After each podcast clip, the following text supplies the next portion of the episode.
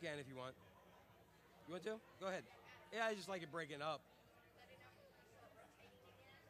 I want to.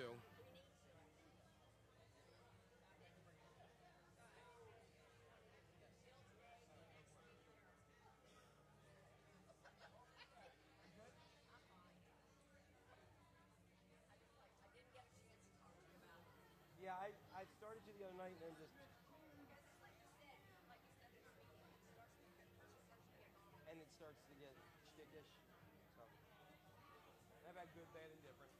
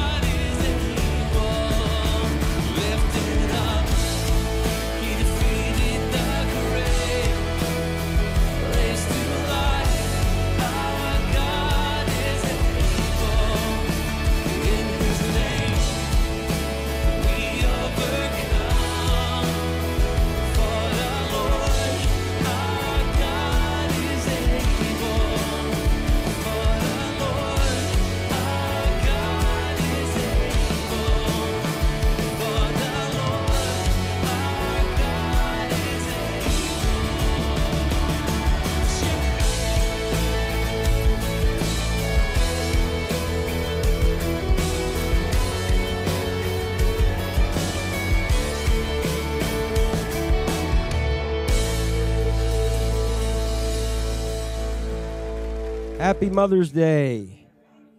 That was lame. Happy Mother's Day. How many know God is able? All right, let's stand and worship the Lord here today. Let's start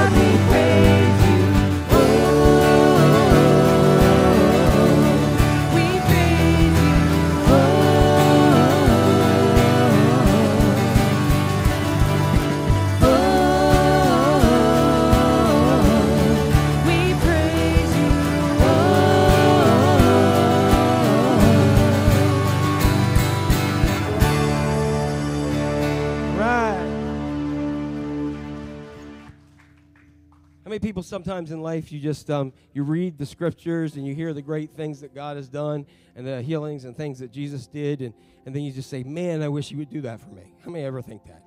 He is the same God and he can do the same thing for you.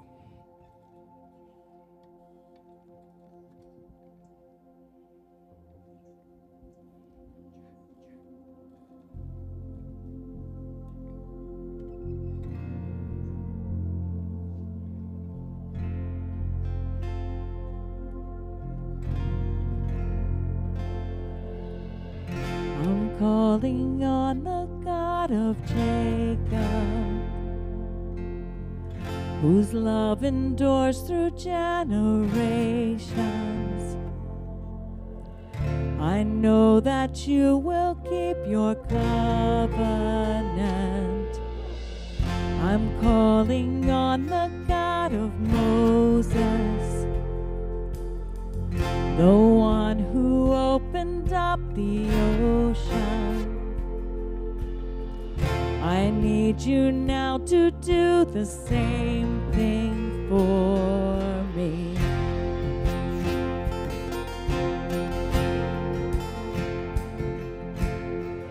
Oh God, my God, I need you.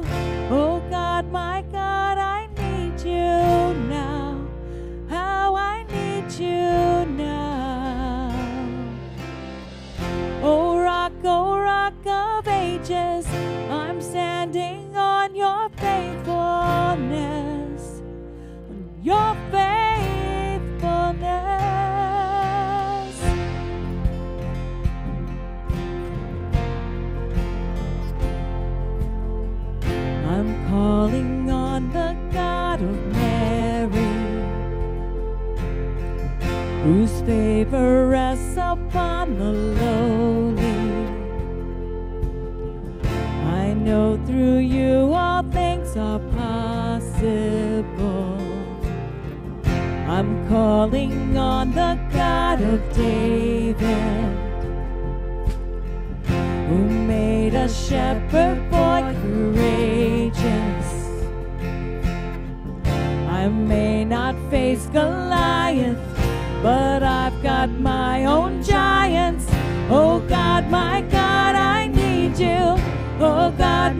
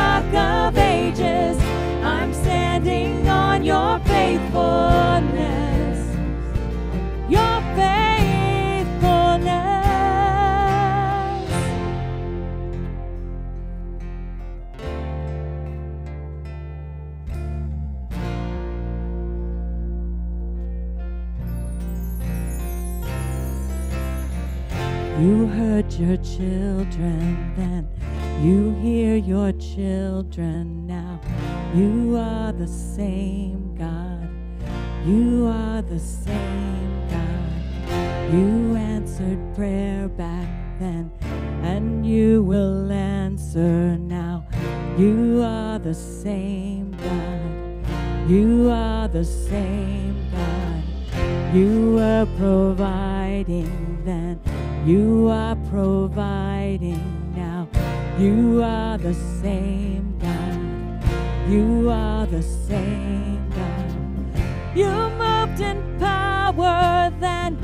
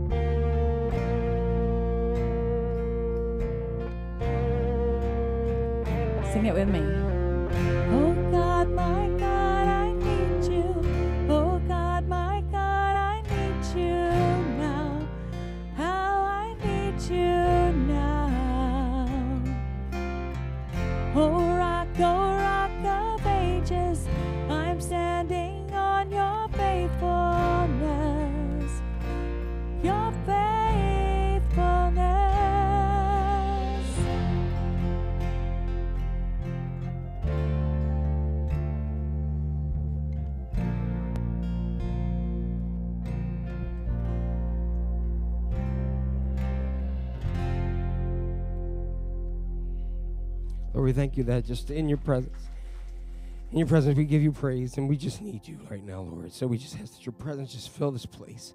We thank you for just celebrating um, the mothers that you gave us. And God, we just love you, and we just ask for your presence. Just continue to move in our hearts and in this place. In Jesus' name we pray. Amen. Please stay here real quick for a video.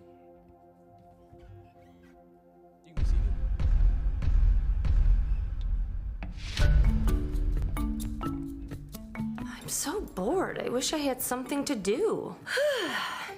Thanks for letting me sleep in, kids. If you make a mess in the kitchen, please let me know so I can clean it up. Raising kids is so easy. I just love driving around all day. Oh, I never have to repeat myself. They always listen so carefully. Oh, look! An empty box of cereal. Love it! Just wipe it on your sleeve. It's pretty cold, but you don't need a coat. Oh, you don't have to push in your chair. Don't make your bed. You're just gonna sleep in it again later. I think I'll skip the coffee today. You know, these throw pillows look way better on the floor. I'm really not that busy. Well, you haven't showered in three days, but I think you smell great. We do have food at home, but let's just go out to eat. Just brush your teeth whenever you feel like it. Here, take my phone charger and go put it in your room. Oh, just leave your dirty dishes on the counter. In Jesus' name we pray. Amen. All right, let's all pull out our phones. Youth sports are so cheap. Braces are so cheap. School fees are so cheap. Hey, can you come crawl in bed with me around 2 a.m.? Thanks. Okay, I just spent two hours making dinner, but if you don't like it, that's fine. Just let me know and I'll make you something else. Don't even bother looking for that. I'm sure it's lost and gone forever. Can somebody please throw something at my head? I mean, I can keep track of every single one of your things. I get a ton of sleep. I get a ton of gratitude from my children. I get a ton of unsolicited help with the housework. Oh, you don't have to hurry up. We're gonna be right on time. Can someone please throw something at the TV? Thanks for doing the laundry, everyone. I'm sorry, I can't hear you. Can you use your outside voice? Ah, fight, fight, fight! The floor of this vehicle is so clean, I can't believe it. Oh, good. Another trip to the grocery store today. Let's go.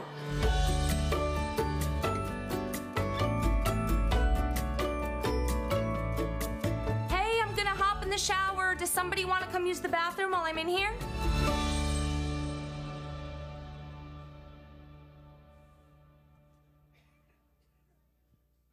Okay, none of us has heard that, right?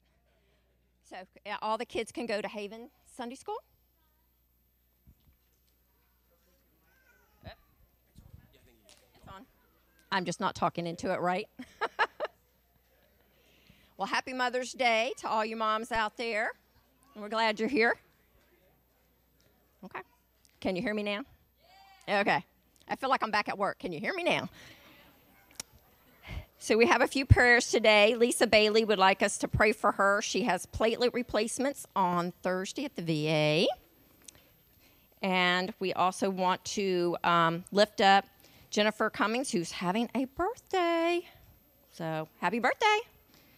Um, and we also want to lift up all those who are traveling. As we know, I am not Joanna. She is on her, her honeymoon. So, you know, we just want to hope that they have a good time and the weather is great.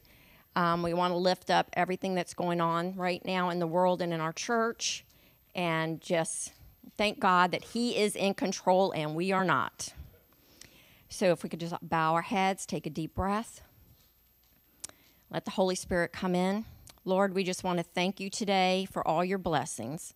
We want to thank you for all the mothers out there that you bless with the children that they have, Lord God and just meet them where they are right now, Father God. Whatever's going on in people's lives right now, touch them. Let them know that you are there and that you are always walking with them no matter what the situation is. And we want to lift up all that is happening right now in the world to you and ask for your blessings. In Jesus' name, amen. And you should have got baby bottles for Mother's Day. All right, thank you.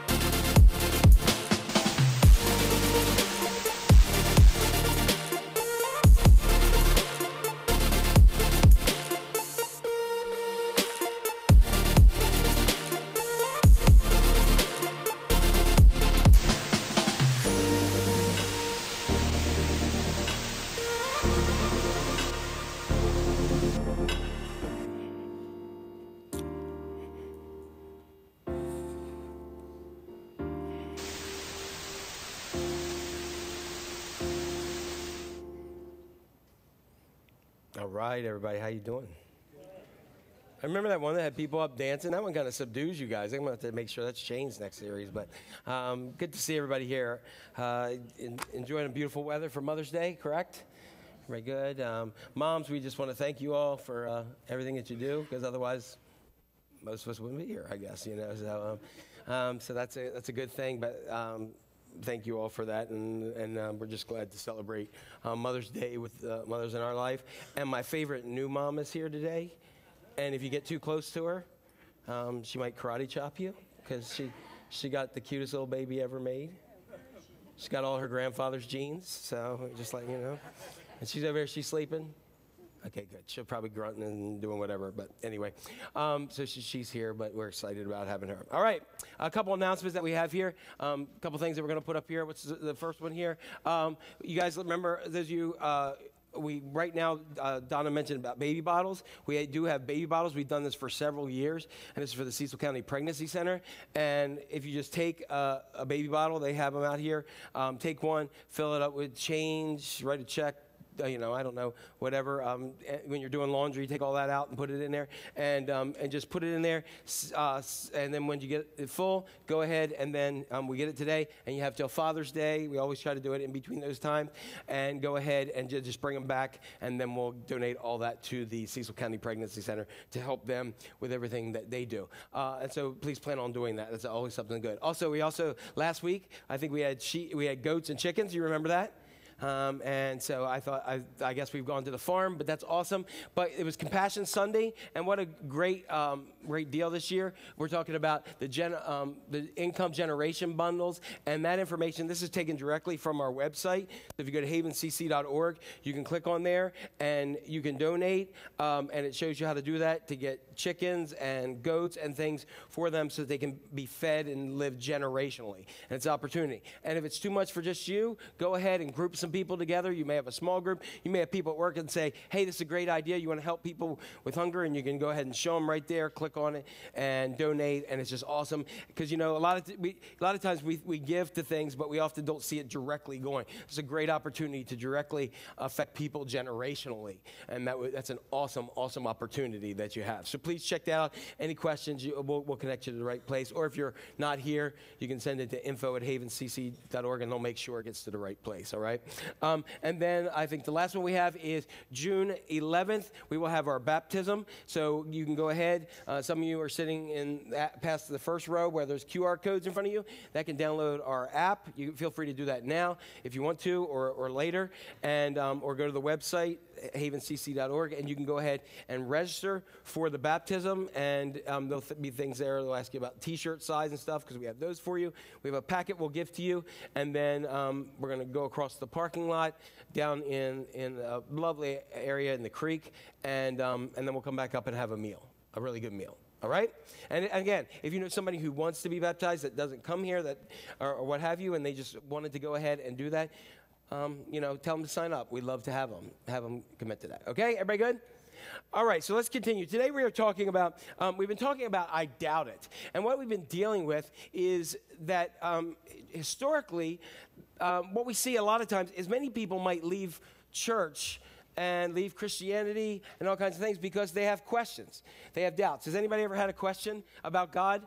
Anybody ever had something in your life you said, man, that doesn't make sense, God? Um, and a lot of times, historically, we go to churches or we go to people and we say, hey, I really have this question. And if we get enough, quote, courage to go to somebody and ask, what ends up happening? Sometimes we ask and then people go, oh you just don't have enough faith or oh that's just you must not you must not have prayed enough or you must not have done this and, and they give you these quick answers that don't make sense either because they're uncomfortable. But often in christian environments we don't allow time or space for people to go ahead and doubt. And and what we've been showing the first week we talked about how i doubt god. We really embrace that and then we then we talked about um, how i doubt me um, and how we, how, we- how we doubt ourselves. So this week, what we're going to do, we're going to transition a little bit. I doubt you. All right, so I doubt God, and we talked about that. God's got big shoulders. He's okay. He's okay with asking those questions. You know, I've heard people say, "Oh, well, I better not. I better not doubt God. I better not question it." No, no. The Scripture is full of that, full of that. And we saw that Peter walking on the water when he's sinking. Jesus didn't say, "Sink, sink, your rock. Go ahead, go sink. I'll, you know, see if you can sink or swim." He didn't do that way. What did he do? He immediately reached him up and said, "Yeah, man, you know, what? come on, have that faith, man," and encouraged him. And so, and and with us, we are, are we know our insecurities. How many know one of your biggest insecurities right now? For some of you, it's raising your hand to say you have insecurities. So, um, but that's what happens at times. We know our own insecurities. So somebody may say something about us and say, "Wow, you are just great at this, and you're so so awesome," and you're, and we go, oh, "Yeah, uh, thank you." You don't know me because we know the me that we look at. Today, I'm going to tell you one, and all these are reasons why people may leave the faith. Today, we're going to talk about, like I said, how um, some of the biggest complaints um, probably one of the biggest complaints in all of church from many people around the world, unfortunately, is that the church is full of a bunch of narrow minded, judgmental hypocrites. Oh, wow, you guys got a good reaction on that. Last week I didn't say you're all, if I said you're all hypocrites, you would have been like, mm. I today, I said, it's full of a lot of, that's, that's an opinion. Everybody heard that? Before, why would I want to go be with a bunch of hypocrites? And so we're in this mess of a series, this messy series called uh, Doubt. And sadly, there are many people who doubt Christian faith because they don't see it displayed in Christians. Um, and this can be this can be honestly confusing because people will say one thing and then they'll do something completely different um, with their own lives. And it's very confusing. And you may have seen this in your own life. It's kind of like I remember a couple years ago, um, there was a gym, and they wanted people to sign up to the gym. And every Friday, they had free pizza Friday. I love pizza. But gym and pizza, I mean, heck, if that worked, I would be working out at Pizza Boy every single day, you know, because I like pizza and I would do it. But that, it just didn't kind of work. And, um, or it's like going to AA and somebody who, and we have people who have gone through alcohol, uh, you know, alcoholism and, and are working through that and are, and are confident and in a good place to go ahead and say, hey, you know, I've been, I've been clean for some time. And people say, yay, let's celebrate. Let's have Margarita Monday. You know, let's have Tequila Tuesday. You know, it doesn't make sense, does it? But that's kind of what we do a lot of times in the church. And, and it comes on. We claim one thing, do something else, and at times it's extremely confusing. Now, I want to tell you there's something very, very interesting that we look at the scripture. Um, when we look at church, many, many times, though, we see people and they, if you ask people their opinions, they'll say, as they see church, there's scandals, there's abuse, there's corruption, there's hypocrisy, there's judgment, there's hate. And people just look at their heads and shake and go, man, if that's G- what Jesus came to do and you're saying he's full of love and grace, I don't see any of that displayed in the Christians that you have. There's a piercing quote by an author named Brennan uh, Manning, and here's his quote. He said, The single greatest cause of atheism in the world today is Christians who acknowledge Jesus with their lips, then walk out the door and deny him with their lifestyle. That is what an unbelieving world simply finds unbelievable. That's a heavy quote, isn't it? That, that may be the reason why many people don't believe in, in the Lord and don't believe in Jesus and, and don't have a, a faith in Him or faith in God is because the body of Christ that they see is not being the Jesus that we're supposed to be in the world. And so, as we see this, you know, I'm just going to ask you that you just pray with me for a second and just kind of get get life settled and get ourselves together here. So, Father, we ask that by the presence and by the power of your living word, that your Holy Spirit would, during this time, uh, help those of us who are hurting and and just uh, Lord, I just pray that you'll hear heal my heart and heal others who are hurting. And give me wisdom to teach your word in a consistent manner and heart and in a topic that's very difficult because when we look at this, this hits very close to home to many of us. And so, Lord, just um, we just pray that whatever my words, that you will be glorified in it. And we pray this in Jesus' name. And everybody who agrees says, Amen. All right. So it may be confusing. And um, you have this whole kind of term called hypocrites. And I want to tell, tell you something about hypocrites. Here we go. It's, it's in, let's look at Matthew chapter 23. Jesus is speaking. And it says, What sorrow awaits you, you teachers of the religious law and you Pharisees? You, what are they called? Hypocrites. Everybody say hypocrite real loud. There you go. Um, for you're, you're like whitewashed tombs, beautiful on the outside, but filled on the inside with dead people's bones and all sorts of impurity. In other words, you're putting on a, on a good, good deal. Uh, like it looks good on the outside. And, um, and anybody ever been to like a graveyard and you see like the immaculate tombstone? Like one of the, uh, like I saw one that was like, it, was white and years previously it had stuff growing on it and somebody had it acid washed and it just sparkled in there. But guess what? It's still tombstone. Okay, and that's, that's what they're saying here. And he says, outwardly you look like righteous people, but inwardly your hearts are filled with hypocrisy and lawlessness. There are 17 times in the Bible where you see the term hypocrite. 17 times. And every time you see the word hypocrite, Jesus is the one who says it. Isn't that interesting? Nobody else says it. We say it a lot. It's said a lot by other people. And, um, and what he was doing, he was using it time after time to correct those who claim one thing and lived another. Often it was Pharisees and teachers of the law. And now, originally, this is the first time that we know in history anywhere that the term hypocrite was used to where we know it now.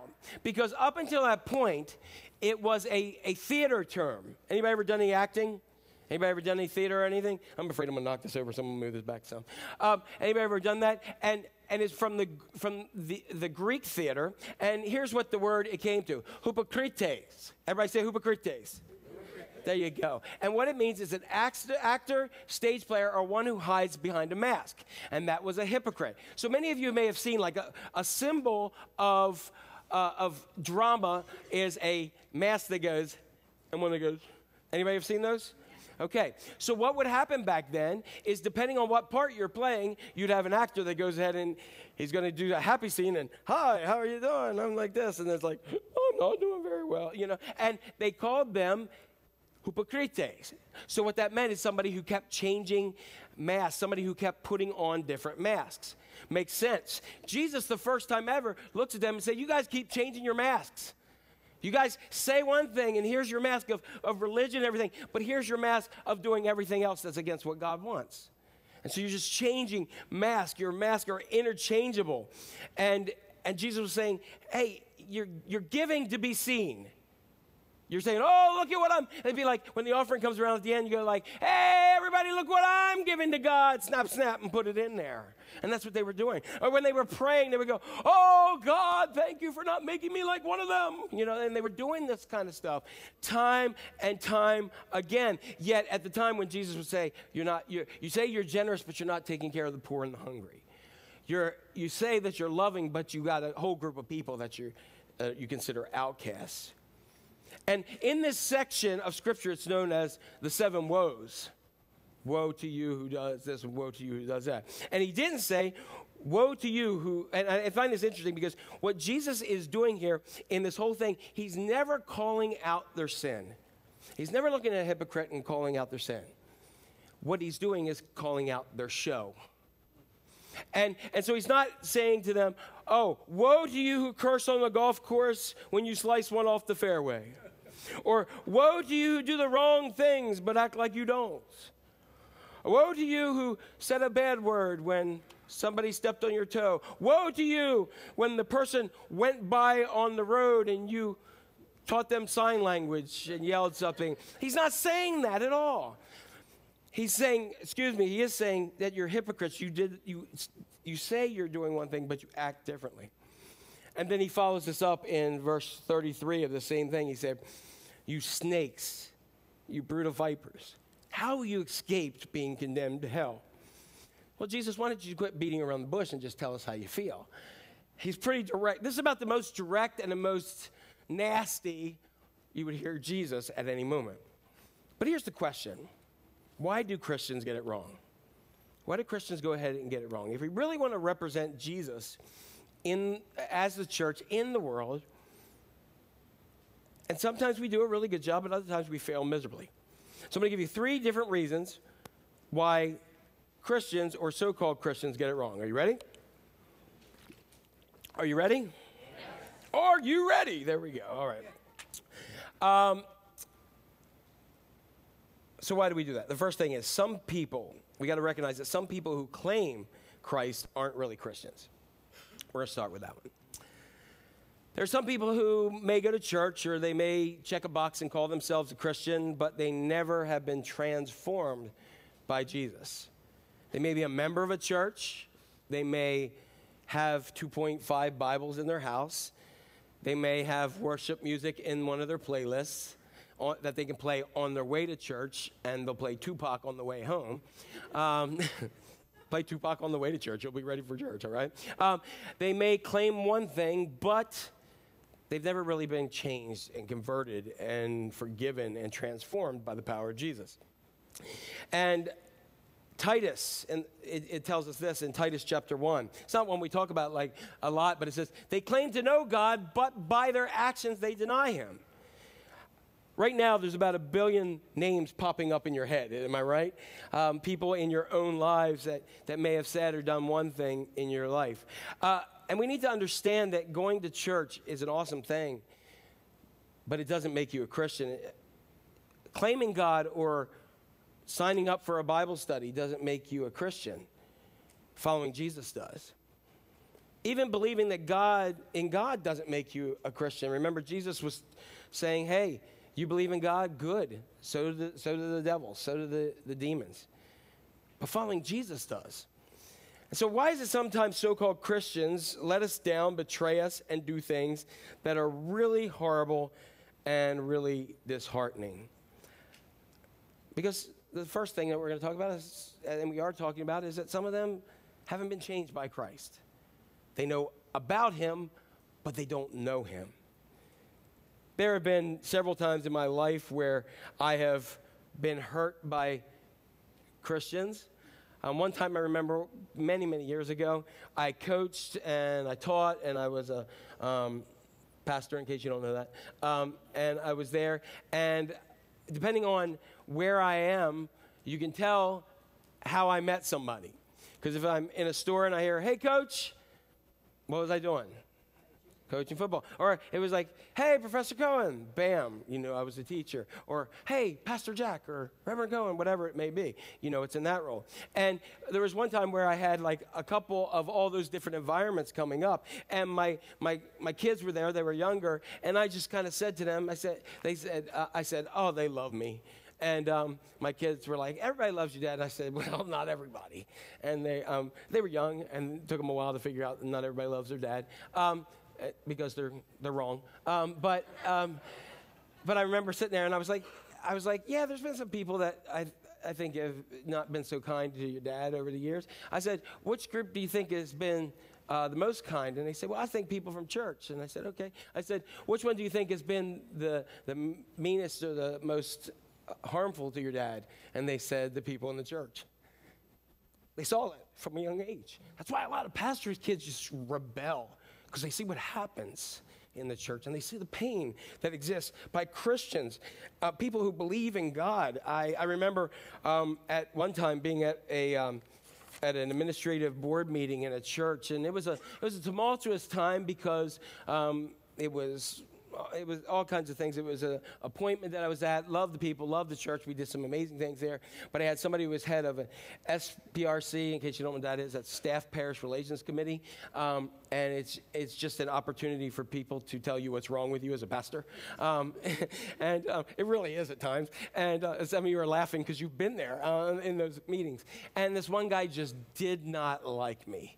Um, so he was really deceived, okay? But he did not like me. And then in a meeting, he passed off false inter- information about me and was trying to say that, um, that uh, I didn't have housing because. Uh, I didn't want to, and yeah, it went, went through all these lies, and he pulled out something. I don't know where he pulled it out from. I've got ideas where he pulled it out from, but we won't go there because I'm in church. But um, he, uh, he went, he went ahead and he's passing this off. And I had had about enough of this in two years.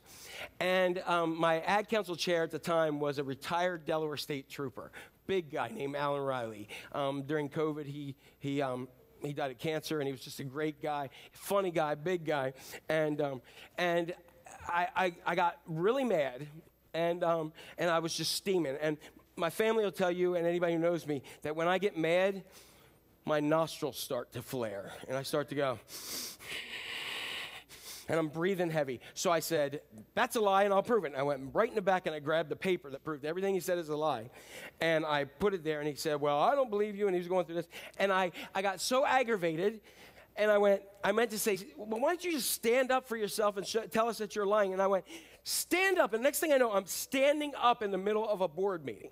And I'm angry. And I'm like, I'm like the Hulk, you know what I mean? And I'm like, stand up. And, and I said, stand up for yourself. And, I, and we're, we're going back and forth. And then, he, then other people started saying, well, yeah, I don't know why you're passing something wrong. About, and, and he took it off the table and he still didn't like me. Um, and at the end of the meeting, I was sitting there and I'm still like, you know, I'm like, I'm shaking. Anybody been there?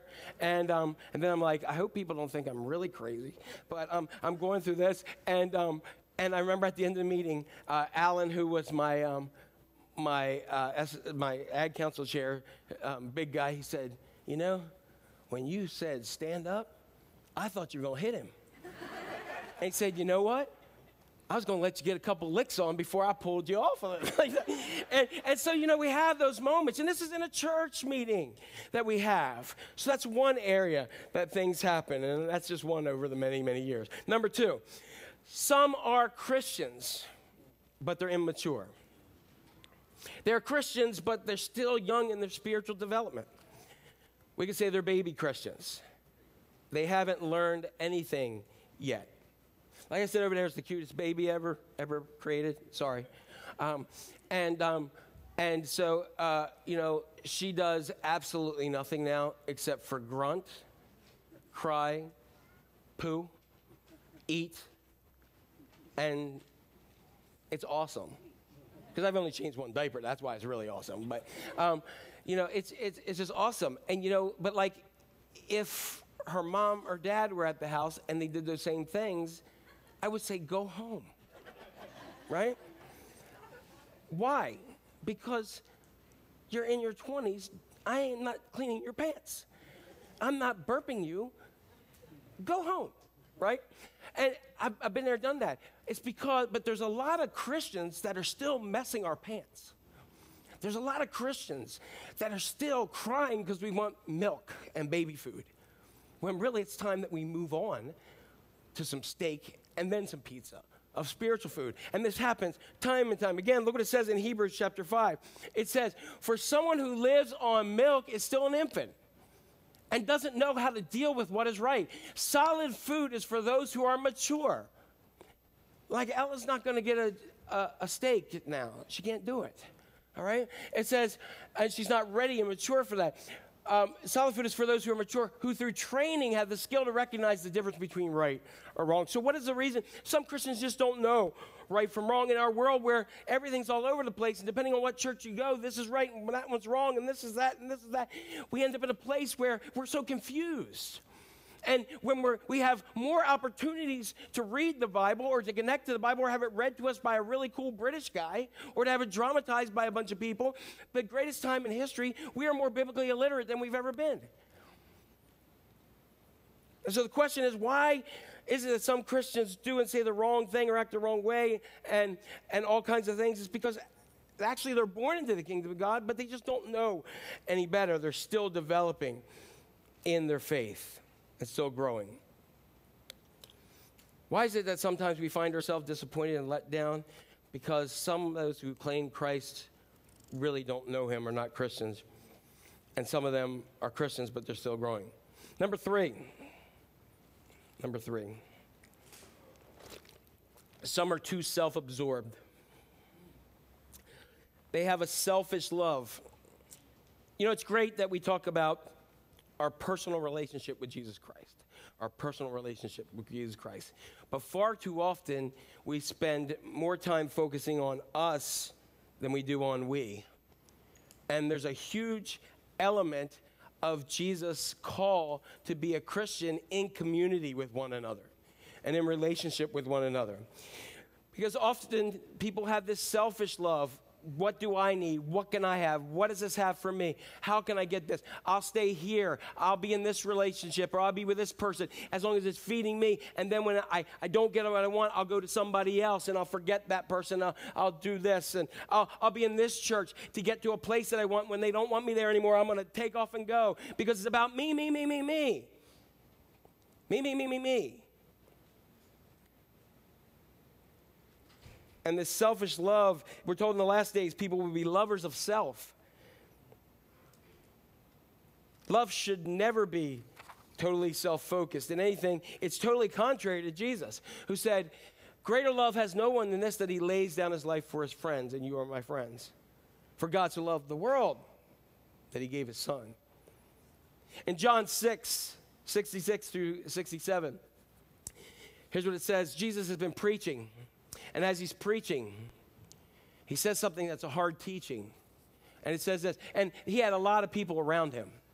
And it says, at this point, many of his disciples turned away, and what did they do?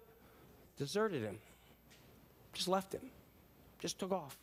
He said something, and they're like, I'm out. I'm out. And then Jesus turned to the 12, and he says, Are you still going to leave? Now I've, now I've looked at that for years, and I thought Jesus looked at them and said, Hey, you going to leave too? But I looked at it a different way. I think Jesus probably said, in pain, Are you guys going to leave me too? Are you going to be gone as well? Are you leaving? Are you leaving my life? They all left, and I gave them something. And Peter said, No, no, no, you have the words of life. And we know later on, as we talked about last week, he left. All of them scattered. All of them. Later, one of his closest friends, one of the people in the 12, betrayed him. We look at Judas from 2,000 years of evil history, but he was somebody that Jesus handpicked to be with him. Somebody he spent years, day in and day and, night with him. That he, he believed in Jesus, but he was, Jesus wasn't accomplishing the Messiah like he wanted. And so I, I truly believe he, he thought he was pushing him into it. His friend betrayed him. Anybody ever been betrayed by a friend? Anybody had somebody at one point everything's going well and they just decide to leave your life? Are you glad or are you hurt? What does scripture say about that? Proverbs 27 says, Never abandon a friend. Never. Everybody say never. never. You know what that means in Greek? Never.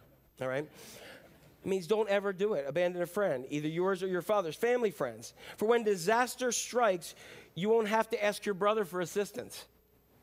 It's better to go to a neighbor than a brother who lives far away. You know what that's saying? Sometimes there are friends that if you get over yourself and you, you recognize that you need each other, that if you get over that, that they're closer to you than family, than blood. Anybody ever had anybody in your life that's a friend that you're like, my gosh, I like them more than I like my family? I mean, they're, they're solid people. And so there you go. Don't walk away from people who are good for you. Far too often, when we want to do our own thing, we walk away from people who are good for us. Confusion sometimes because life changes or we have time to be in this thing called our mind. And our mind tells us one thing and we end up doing something different. And, and then, so we say, okay, the best choice is f- for me because maybe sometimes it's, it's all emotion. It's all emotion. And we say, okay, I'm not going to be, I, I got I to get out of this because of emotion, our own. Or maybe we make choices that are just completely logical and we bury all feelings. So, so we might make all emotion and throw all logic out there. Anybody ever had somebody do that in your life? They're all emotional and they just leave and nothing makes sense. Or the other way that they're all logical and they don't touch in with their emotions, they bury them and lock them away. And then that what they do living off of emotion goes ahead and it's bad. Sometimes we've got to look at we don't appreciate those in our lives because we're always looking for something else. Never abandon a friend because it could be better than a family. Number 4. Number 4. Some Christians are maturing but they still mess up. There we go. We still fall in temptation. We still get attitudes. We still wake up on the wrong side of the bed. And one of the things is we got to recognize that we have a crafty spiritual enemy, that all he wants to do is wage war against those who are fa- try to be mature, faithful followers of Jesus. And when they mess up, this does not necessarily mean that they're on the hellbound express. Many of us like, we live in a culture now where somebody messes up and we're like, yes, boom, watch them go down that highway to hell. Where really we're supposed to restore people gently. Mess ups. They may love Jesus and in a moment of pressure, they may tell a lie. I know no one in here has ever lied. Am I right? You just did because you shook your head. No, you never lied, all right? Um, they may genuinely love Jesus, but out of anger, they may just speak harshly or say some of the worst things ever. Anybody love Jesus and ever said something that you probably shouldn't have or responded in a way you shouldn't have? All right. Happy Mother's Day. All right.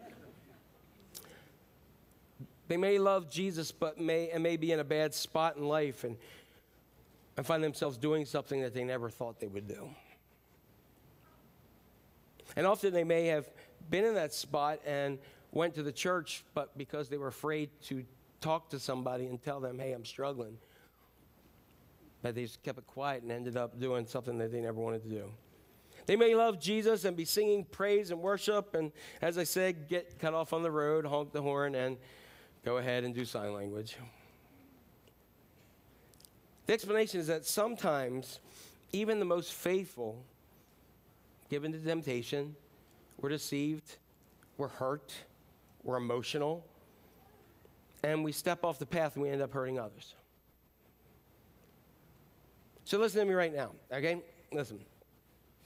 No matter how mature you are, I don't mean by age, I mean spiritually mature. No matter how long you've been a believer, no matter what point in life you're at, we're all vulnerable to messing up. Because you know what the Bible says? All have sinned and fall short of the glory of God. And guess what?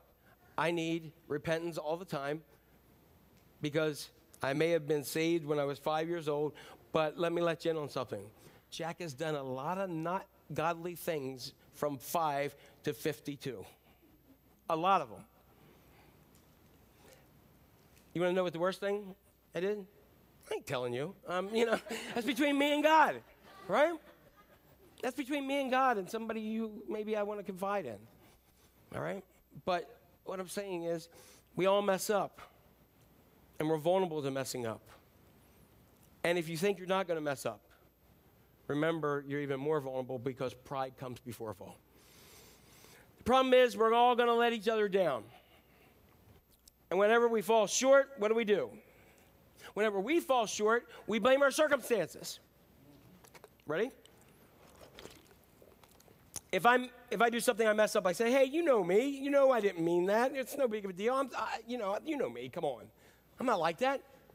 Or you may say, "You know, I was just tired. I'm sorry. I, I, I reacted that way." Or I was under a lot of pressure. Or I I didn't have the right resources or support system at the time, so I was just frustrated. Or, uh, I mean, you know me, you know my heart, you know who I really am. Come on, I'm, I'm Jack. I, I'm Pastor Jack. You know, I, I'm not going to do that.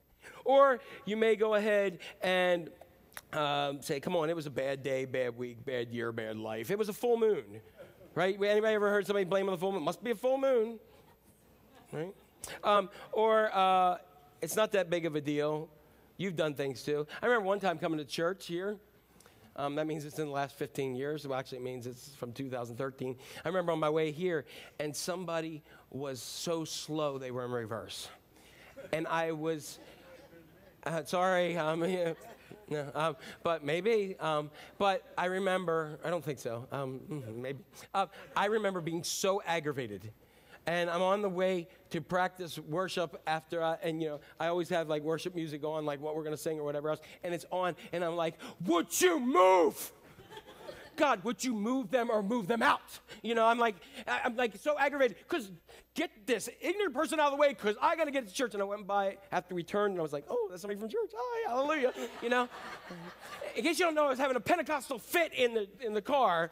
You know, I mean, we mess up at times. We do that time and time and time again, and so when we mess up, we blame our circumstances. When somebody else messes up, we blame their character. Oh, yeah, I'm stepping on toes, aren't I? You see the bruise on mine after putting this thing together, you know, all right? But just get ready because it's going to get worse. Here we go. Um, hide your toes if you're upset. Okay, so what, what we see here, what's going on here? Um, why is it when we sin and when we mess up that God doesn't just fall off the throne? You ever wonder that? And God just like, oh, they did that. Oh, oh, heaven falls. I never thought they'd do that. I can't believe. God's not shocked that we mess up because He knows our nature. He knows that we are prone to sin, that we are born with a sinful nature. He knows that when we do mess up, it's because we are sinners. Sinners, that's a big church term. Let me just tell you, it just means, it's an archery term that means we miss the mark. God knows that we always miss the mark. Every single one of us misses the mark. Some of those are more visible. Some of those we rank differently. All right? Some of us do that. But God's not shocked. In Psalm 103, here's what it says For he knows how weak we are. He remembers we are only dust. We are only dust. Everybody say we're only dust. We give into peer pressure. Why? Because we're only dust. We give into temptation because we're merely dust. We're vulnerable because we're merely dust. We want to be liked because we're dust. We tend to take the easy way out because we're dust. We are broken with anxiety, repression, depression, mental health issues, and it is Mental Health Awareness Month. Please pray for people who deal with that. And we are trying to fix ourselves, but meanwhile, we're dust and he knows how weak we are. How many of you say, Oh, I'm going to get some dust together and build a foundation? No, because it's weak. You know how you remove dust?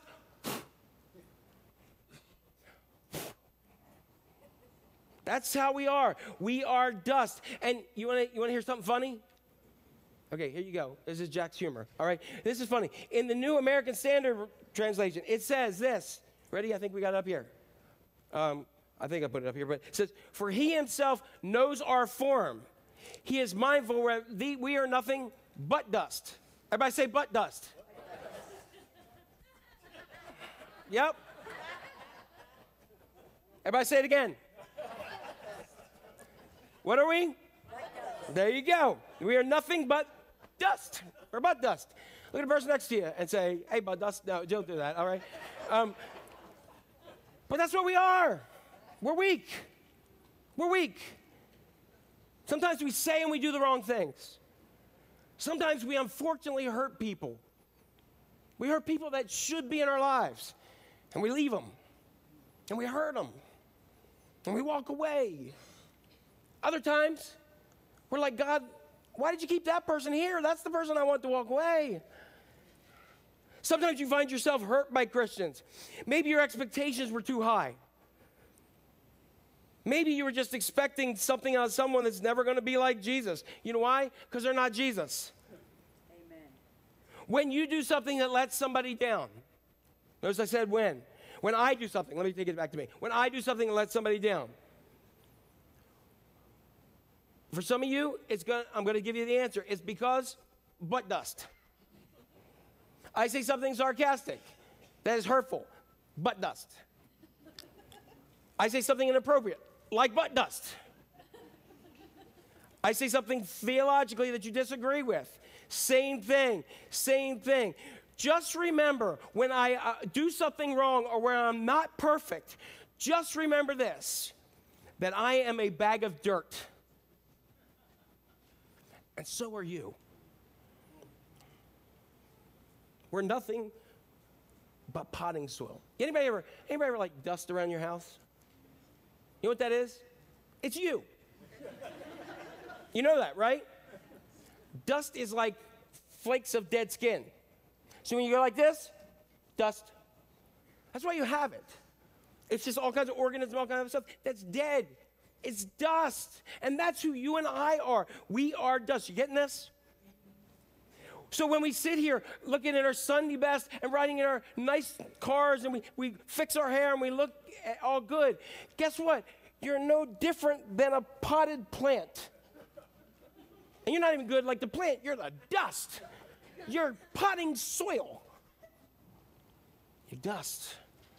We are born with a sinful nature. Scripture tells us you are born from the dust, and the dust you shall return. We're born with a sinful nature, and we may be dust, but we are redeemed by Jesus. But we're still capable of sin. In Acts chapter 13, there's a story about Paul and Barnabas.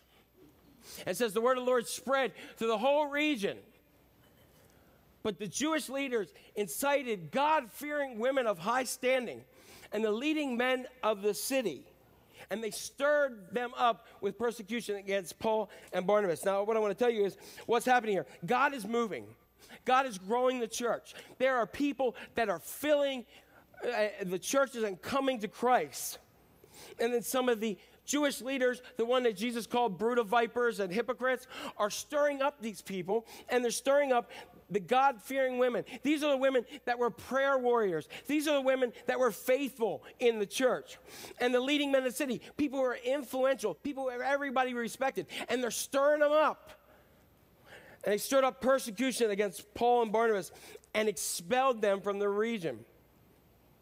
Good people who loved the Lord greatly respected and prayerful people got led astray and hurt Paul and Barnabas intentionally.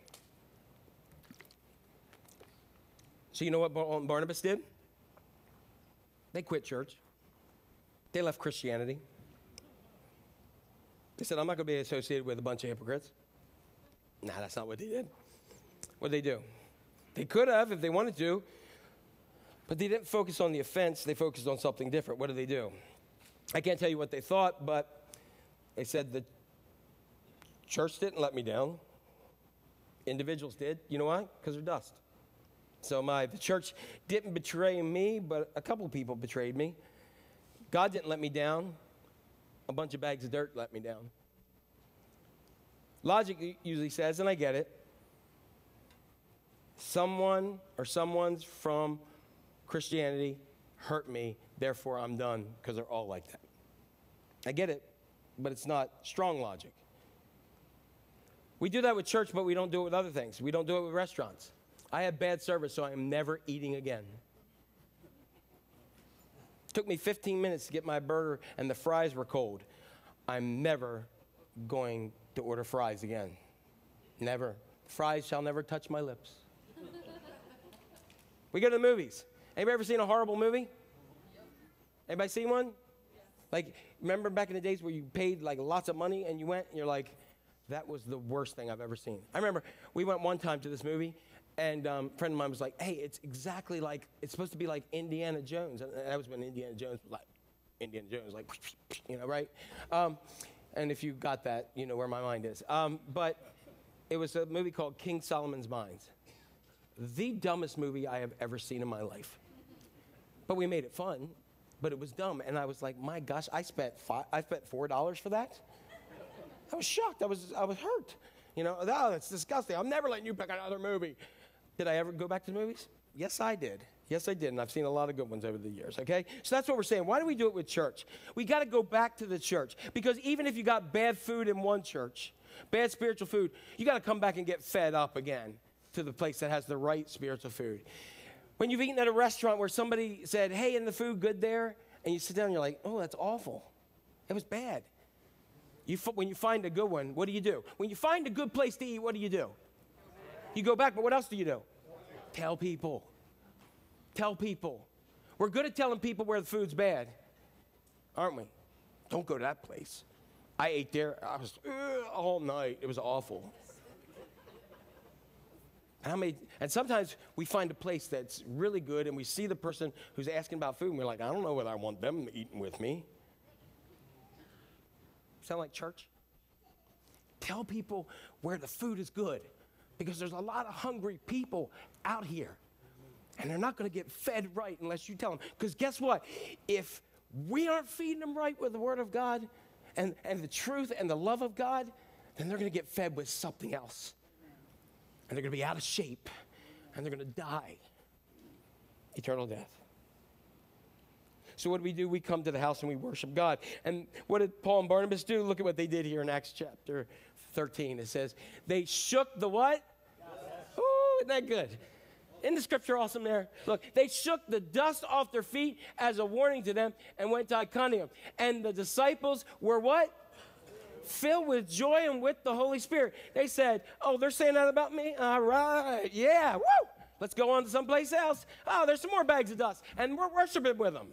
They were happy about it. They were joyful about it. And I don't know who this is for, but some of us have been hurt. And at some point in our life, I don't want to minimize your hurt because there's a deep hurt. And I've been deeply hurt, and I'm dealing with my own stuff. But at some point, we got to get to the point where we get to praising God, and the only place we can get to joy and the whole and being filled with the Holy Spirit is to shake dust off. Example, she lied to me. Sh- He backstabbed me. They abused me. They wronged me. It takes a lot of shaking for some things. I don't want to minimize that. Some stuff has happened to us, and we may be like a whole lot of shaking going on. You know, we may be like the big, and that's big bopper, I think. You know, we may be like that. Oh, whatever, it's one of them. All right, so I'm not that old. Um, but anyway, um, we gotta. Sometimes you just shake, shake, shake. Uh, and for you Taylor Swift fans, shake it off, shake it off, right? Um, you gotta shake some of this stuff off, and it's hard and it's difficult because dust sticks to you. And if you're worn out, if you're beat down, it sticks even more. And, it, and that dust weights you down all the more. We need some more shaking, some more praying, some more counseling, some more introspection, maybe more, some more humbling of yourself, maybe asking God and others, the right people, for more help. At some point, to be whole and to survive, we have to get to a point to shake it off. Because when we shake it off and when we let go, that's when healing begins. Then and only then can we move forward. Because look what it says again. They went, it says, they shook the dust off their feet as a warning to them and went. They couldn't go until they shook it off. And some of us get nowhere in life because we're bogged down with our, our feet covered in dirt and we can't get anywhere. I don't know anybody in my life who's full of joy and still carries a grudge. Even if they're not sorry, sometimes the only answer is you got to shake off that is controlling your life. Now, I'm going to tell you something here. I ain't good at shaking stuff off. I'm not. You know, I, you know, where, where I am at the worst of this is in a time period of my life called my life. My entire life, I've not been good at shaking stuff off. Some of you, like, I mean, somebody could, like, you know, I mean, slice your cat up and you'd be like, okay, shake it off, you know, that's how you are. I'm not like that. My brain doesn't work that way. Couple times a month, one or two times a week, often sometimes a day, I struggle with shaking something off. A couple times a year, there are times that just seem to shadow my whole experience. At times, you know, at times I've had a, a safeguard, but not a good one, called being numb. Anybody ever been numb? And then something puts a chink in that armor. And then before you know it, that wave hits you. And being honest, is this week I've been struggling with like just a wave of just eh. call it depression, call it anxiety, call it just whatever. The last thing I need is to have scripture quoted to me because I know it, or I can Google it like you can. I can't seem sometimes to have enough strength to shake anything off. You ever those moments where you just, nah, just cover me with the dust? Sometimes that happens. You know, there's a Bible verse that says, wherever two or three are gathered in my name, one of them is mean and nasty. oh, no, sorry. Should say it, right? Should say that. Um, but um, it's not really there, but it's kind of true. It's not just in the church, it's everywhere we go. People are people. And the hardest thing for me is I love people. The other thing is, I can't stand people. You get it? Even the people I can't stand, I love the people. But I hurt. The biggest complaint about the church is that it's full of a bunch of judgmental hypocrites. I just want to say from the bottom of my, my heart if you've been hurt by the church, if you've been hurt in this church, if you've been hurt by a Christian, if you have disdain for hypocrisy in the church, I apologize because the church and our church hasn't always gotten it right. In the church, sometimes we say one thing and we do another. As much as I don't want to admit it, some Christians and some leaders have abused their power and hurt people. Sometimes Christians can be arrogant, harsh, we can be unkind, we can be unloving, and it's not right. We can say we love one another and then end up destroying each other, breaking each other's hearts. There's nothing right about it. It's not God honoring, and it's not what Jesus wants, and I'm sincerely sorry, and I'm sorry that we don't get it right. I'm sorry that I don't get it right. But the reality is, we've all been hurt by hypocrites. And if we're really honest, you have to recognize that you've hurt somebody being a hypocrite too. The only thing I can promise you, as much as I don't want to, is that, that some, here's my promise to you, at some point, I'm going to let you down. I'll say something that you disagree with. I will lose my temper. I'll slip into a moment of pride. I'll be critical of somebody else. I'll be more focused on being right than being loving. I will be fighting for my own securities and annoying the packing out of you. And when I'm that way, I will repent God, from God and I will apologize. And as I have two or three times in the last week or so, all I, I have repented um, before God with, and so now to you, I'm going to tell you this. I'm sorry. I'm sorry. I should have done better. Will you forgive me? This bag of dirt. Because I am what?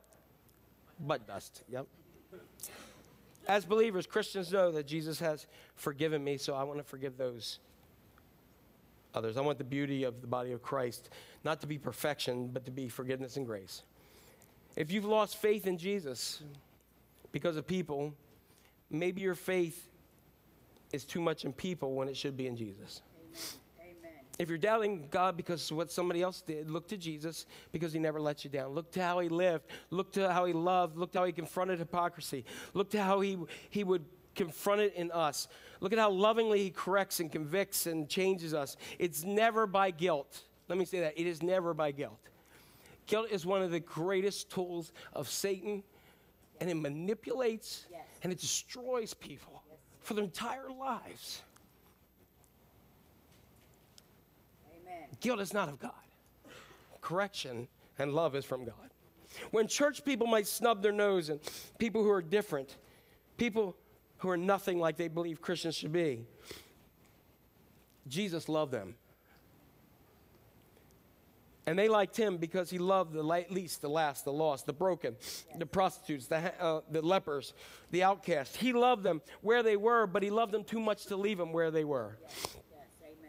When someone was caught in sin and everybody wanted to stone him or her and kill them, he said, I don't condemn you. Nobody else is left here, too. So get up and let's correct this thing and, and start on a better path. When people accuse Christians of being narrow and judgmental, just remember everywhere that Jesus went, he showed love and compassion for the least, the last, and the lost. Jesus has no tolerance for hypocrisy, none. But he has unlimited grace for a sinner who says, I got it wrong. He continues to love, he continues to heal, and he continues to offer hope, joy, and love. And that's how good he is. So when we get it wrong, when I get it wrong, the answer is simply this I'm sorry, I'm just a bag of dirt. We're not perfect, but we're striving to be perfected by the one who lives within us. Stop making excuses. We're dirt. We do what dirt does. We float around. We land, we land where we don't want to be. We mess up when something's nice and clean and good. We get in, make you sneeze and cough and feel bad. That's who we are. But with Christ, we're something completely different. For me, I, when I look at this, this is hard. Because there's people that have harmed my kids, that were close to us as a family. To those who went out of their way, that, that I went out of my way to help and to be there. And they came up and created lies and passed on lies about me or people I love. To those who considered, I considered not only a brother or sister in the Lord, but a close friend and a confidant. That I cried with you and I laughed with you and I stood with you in, in prayer and I journeyed with you in the deepest, darkest times of your life. And those who I, I stopped everything with my family and, and with, with, with my life to go be there by your bedside or wherever it may be. And yet, when I when I was in my darkest, deepest times, you were nowhere to be found. When I sought God and you didn't like the way I was seeking God and we disagreed and may, I may have messed up and I failed and I apologized and you left my life in the deepest, darkest time when I needed you. To the very few that I have ever let into my vulnerable heart and life, who when I was no longer worth the effort to care about because you decided that I wasn't worth it or some other means.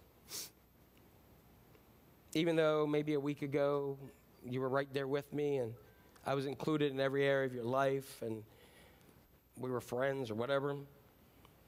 The few I consider family that cut me off with no explanation, apology, or another word, yet claimed to care for me and my family and even said they love the Lord as Christians. To those who instilled in me a nature that tries to live up to your expectations and know that I'm falling short and left feeling I'm not good enough or useless, yet you still want to hold me to this standard. And whatever, no, whatever standard you hold me to, mine's 10 times worse. I got to shake. I'm doing a little bit of shaking.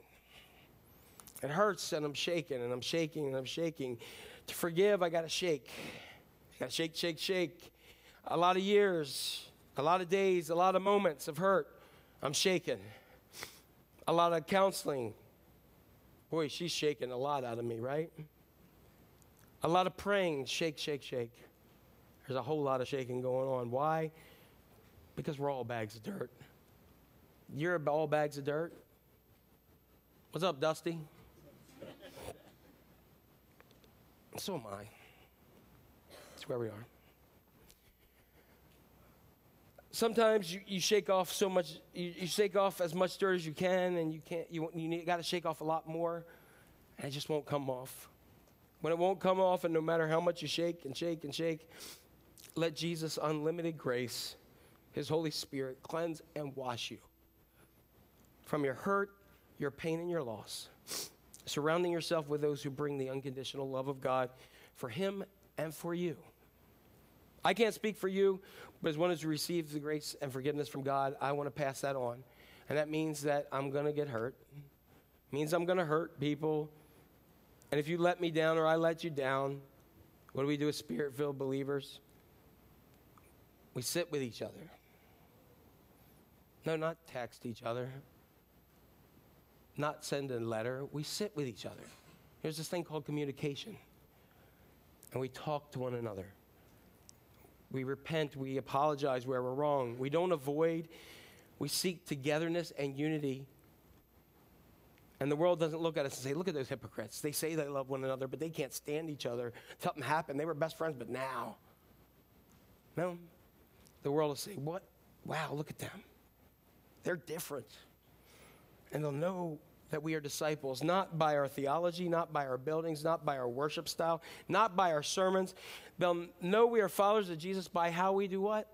Love one another. One of the most powerful ways to love is to forgive, to seek reconciliation, to seek unity, to get over all those things that have harmed people. And so, if you're carrying a hurt today, I understand. If the church has let you down, and this one particularly, I sincerely apologize. As hard as we try, we don't get it right. My prayer is that you will find healing, that you'll shake off the dirt, and you'll find joy and be filled with the Holy Spirit. Amen? All right, I ask you to stand right now, and we just um, can, can go to the Lord in time of prayer. Every, every week, we have people that are available to pray with you and to, um, to just be there with you. And so, um,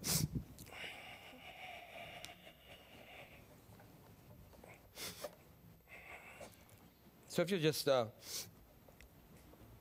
get yourself ready for, for prayer as we, we focus on what the Lord has for us in these moments.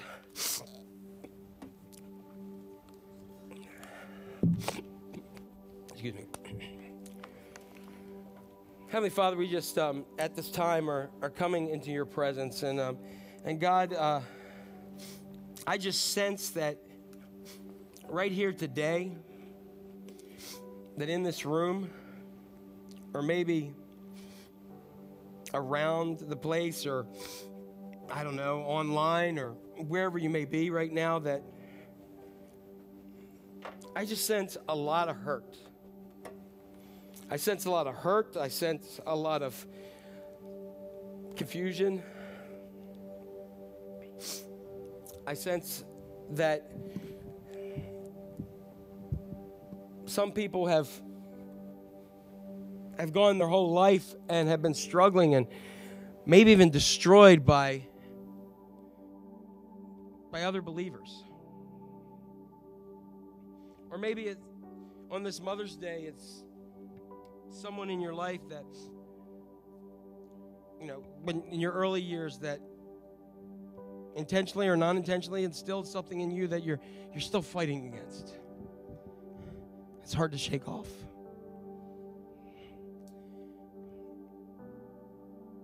Maybe sometimes you're like me and you just don't feel good enough. And you fight it every moment of the day. And and success for the day for you has been just i made it through another round and then some days you just get beat up and you lose the round. whatever it is. It could be somebody was hurt, somebody did something to them, and God, it just changed the whole part of their lives and their, their focus. God, I just pray that your spirit would cause this place to shake. It's interesting that on the day of Pentecost, when the Holy Spirit came in, it said it started to shake. God, you had to clean off some dust first. So us, clean it off of us. For those that we've wronged, God, let us just be brave enough. Let us just be humble enough to go and say, I've been forgiven. And I need to extend that same forgiveness and love. So, Lord, during this last few moments, I want to ask you to just search our hearts, search our minds, heal, restore, clean up. We love you. We need you. We sang that at the beginning. We need you. So, God, in this time, there may be somebody who's never really just come to the point of saying, hey, you know, I've never done this thing called give my life to Jesus. What would he want my life? It's a mess. Yeah, but you're dust, and one of the first things is the Holy Spirit comes in, and before the Holy Spirit comes in a place, it goes cleans that dust off because he likes a clean house. So, like, Lord, just someone here today just says, Jesus, I need you. I don't understand it all, but I want to accept you as my Lord and Savior. And so, Lord, just do that. And let all heaven rejoice. And for others that we may have been struggling, just be with us and guide us and direct us. And God, we recognize that this time is a time where we who uh, belong to the church take our time to give back to you through tithe and offerings. And I thank you for the giving of this church and for those who are visiting, maybe for the first time or so, that you just receive what God has for you. Just focus on Him. But God, for the gifts that are given, I ask that you multiply them and use them to do your will, your ministry in the world. In Jesus' mighty name, we give you praise. Amen.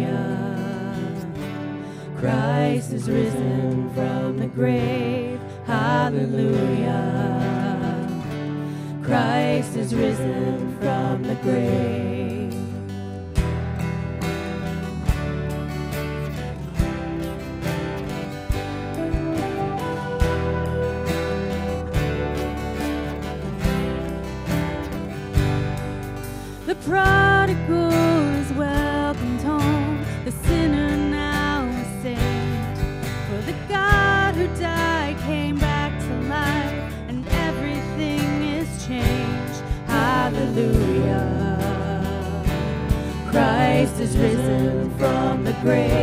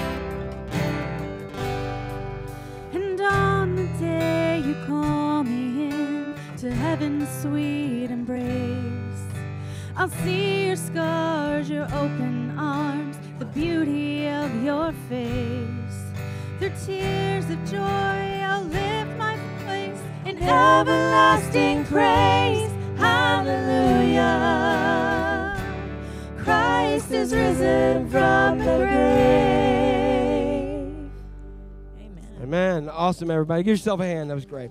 All right. Have a great week. The Lord loves you. And again, if um, it's the end of the, the worship service, but if anybody needs anybody to pray with, just hang around. We'll be glad to do that with you. God bless. Have a great week.